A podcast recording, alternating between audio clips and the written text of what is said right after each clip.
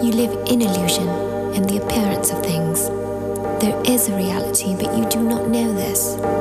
When you understand this, you will see that you are nothing. And being nothing, you are everything. That is all.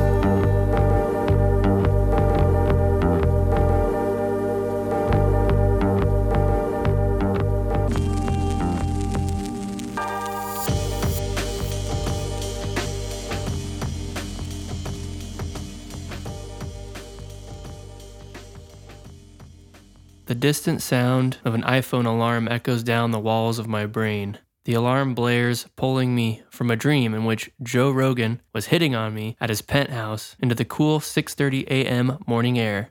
Flicking my legs out from under the sheets, my bedroom door creaks as I slosh to the alarm echoing off the surface of the table. My eyes squint as I take a pee. Then the thoughts start rolling in. Why do I go to this place every day? What's the point? I don't even like this job. I'm too old to be working at a place like this. And then the reality sets in. Well, shit, if I don't go, then I won't have money for rent. I won't be able to buy food. Yep, I like the rapping traffic, talking trash with the homies just cause we like I'm 23, still got a whole lot of life to live. I'm young but wise enough to know that I'm too young for a wife and kids.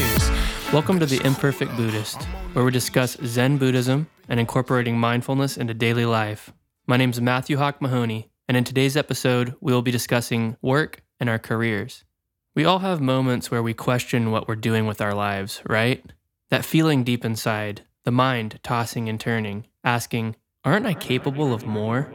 A feeling of being stuck in one's work and career is a real and true existential crisis. We want to use our talents in our work. We want to experience flow. A flow state is the mental state in which a person performing some activity is fully immersed in a feeling of energized focus, full involvement, and enjoyment in the process of the activity.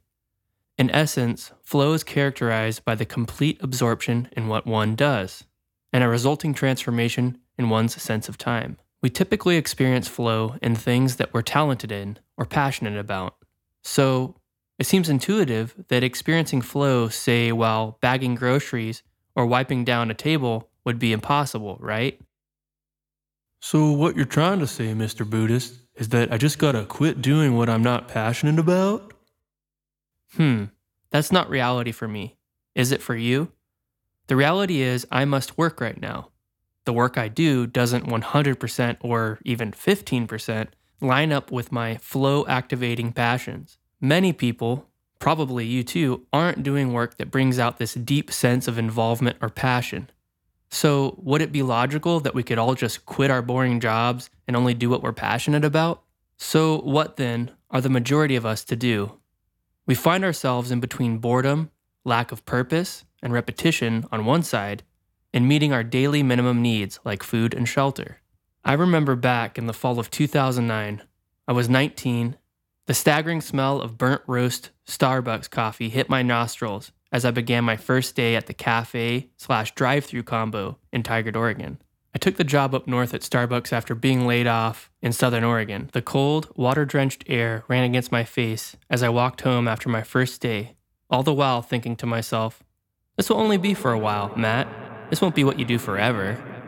Four years later, and thousands of lattes later, I was still at Starbucks, watching Into the Wild about a young man, Christopher McCandless, selling everything and walking off into the woods, sparked a hope into me that transformed into a fire of plans. In 2013, after the end of a jealousy ridden relationship, I decided I'm getting a backpack and supplies, and I'm going to do this thing. I'm done with customer service. As mentioned in previous episodes, a few months later, I found myself living in a tent in my sister's front yard, working at a Best Western, doing, you guessed it, customer service. Nearly 10 years after my exclamation that I would be done with customer service, I work at Chamlin's Books doing customer service. So, what gives?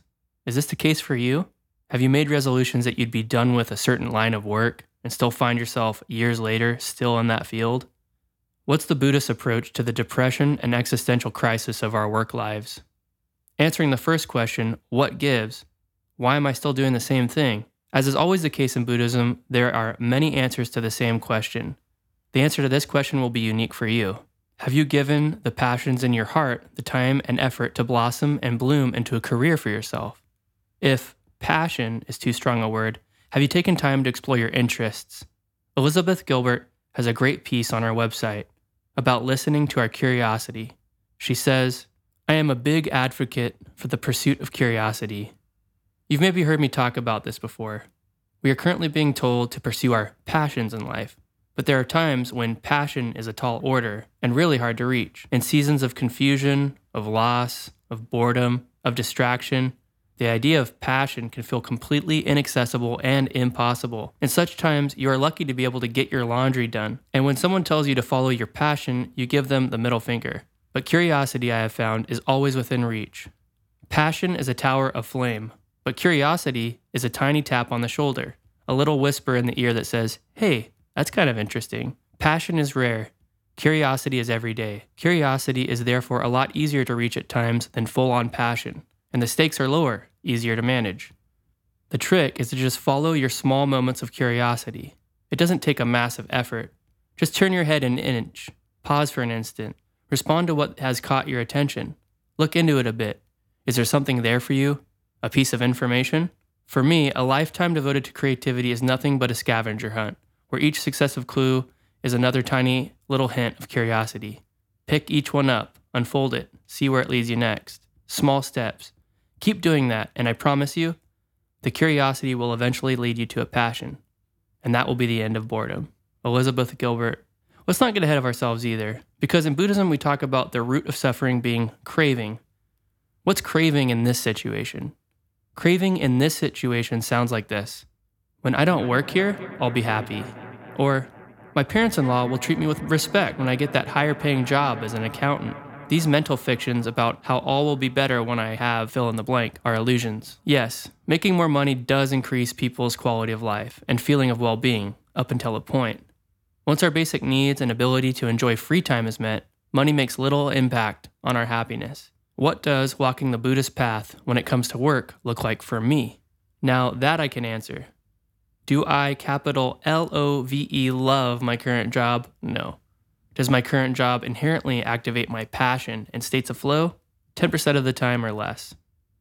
So, how do I interact with my job then in a way that honors the life I am experiencing now while also honoring my dreams and passions? Here's the paradoxical quality of Zen practice. Driving into work early at 7:30, I see the thought arise. Man, I'm bored with this type of work. I feel hopeless. I'll probably be in this line of work forever. But because I choose to sit zazen this morning, I'm not as caught in that thinking. There's a certain amount of separation between the thoughts and me. So I just see these thoughts roll by. Thich Nhat Hanh, Vietnamese Buddhist master, says, Feelings come and go like clouds in a windy sky. Conscious breathing is my anchor. So, to begin with, we must approach our life and thoughts with a sense of humor, with a sense of easiness. We let go of trying to control life so much, to make it fit into a perfect box that we have constructed. We let go, and then, with that sense of playfulness, we come back to the game of life with a sense of renewed vigor.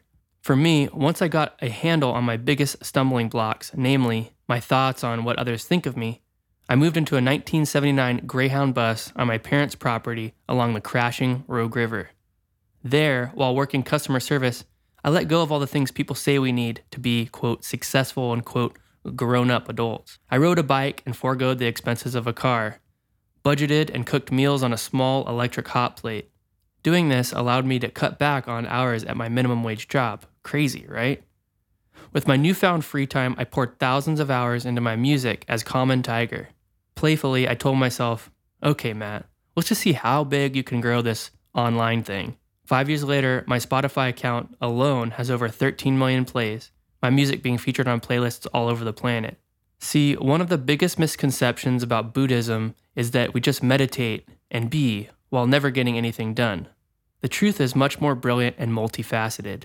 In Buddhism, our aim is to let go of clinging, to let go of attachment and results, and instead to focus our attention in the now and the doing. We place our attention in the doing, and the results flow from that being.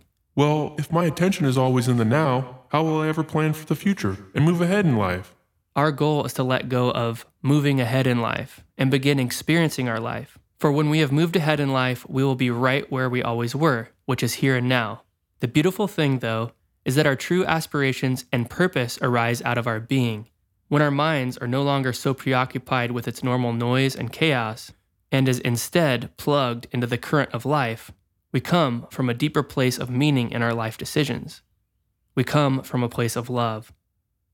As my favorite self help writer M. Scott Peck says, love is not effortless. To the contrary, love is effortful. When we make the effort to be in our lives, we begin to live from a place of love. So, what then does mindful living now and building for the future look like? Here's what it looks like for me I work at a bookstore, running the register, answering the phones, and helping customers. I do this fully, I do my best. I see my dissatisfaction. I see my boredom with entry level customer service. I study coding on the side. I spend 45 minutes every day learning how to program in the Python coding language. I do this also mindfully and present. I make a podcast weekly, which meets a lot of my needs to be in a state of flow and passion. I do this also with mindfulness. Perhaps I do this for a year or two years. Soon, my skills with coding are at a level that I can be of benefit to a company. I now work as a new software engineer. Again, my answer of what living from a place of mindfulness looks like and the actions that flow from that and what your answer will look like could be very different. When you tap into your life through awareness, truth will begin to flow. You will begin to see things in a different way, or things will change. Regardless of what happens, though, you will be carried and held in the flow of life. A quote from Eckhart Tolle, the author of The Power of Now. As soon as you honor the present moment, all unhappiness and struggle dissolve, and life begins to flow with joy and ease. When you act out the present moment awareness, whatever you do becomes imbued with a sense of quality, care, and love, even the most simple action. Drum roll, please. I would like to introduce you to a new segment where I include input from my good friend Rick Torliger. This new segment is called Further Along the Path. And well, it's aimed at offering a different vantage point from someone that's potentially further along the path and has more experience. On work and careers, Rick has this to say We think we have more control over what happens in our lives than we actually do.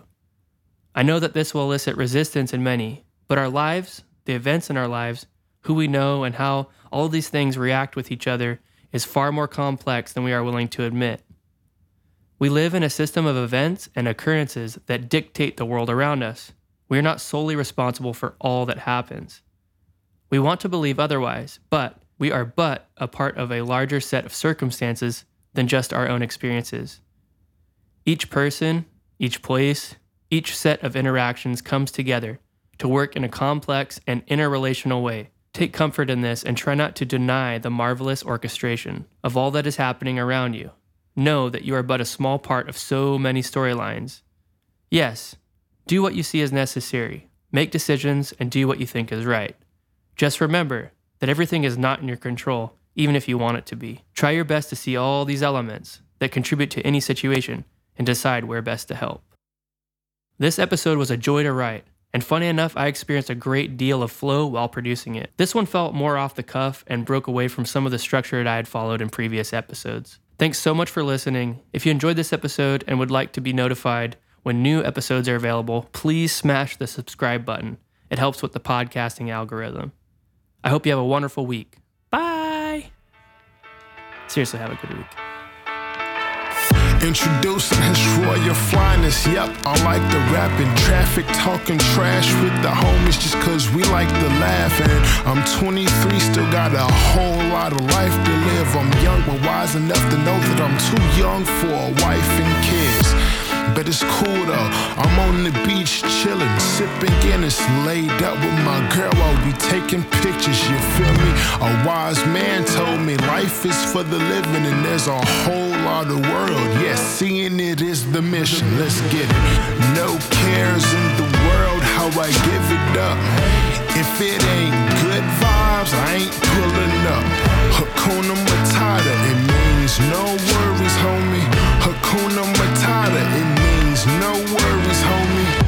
Ghost Brigade. You know what's up when we rolling up. Instead of talking about all them foes you clutch and the girls you bust, enjoy life. Complaining ain't making changes. Make it happen. Ain't no time for them excuses nor explaining, homie. Them negative vibes, they blow on my heart. I'm out here dying to live. You out here living to die. But I get it, my guy. Truthfully, I'm not here for the foolery. I conquered my dark times. Yes, this happiness is new to me. Positive vibes only. Good spirits or no me. I'm passing on negativity. The energy is below me, homie. No cares in the world how I give it up. If it ain't good vibes, I ain't pulling up. Hakuna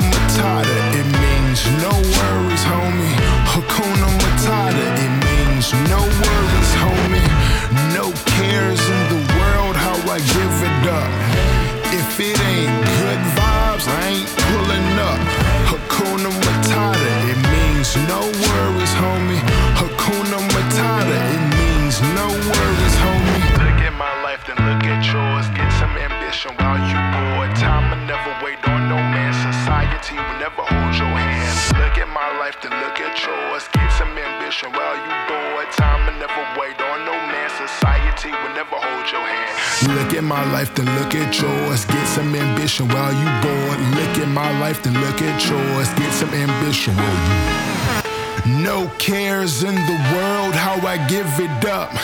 If it ain't good vibes, I ain't pulling up. Hakuna Matata, it means no worries, homie. Hakuna Matata, it means no worries, homie.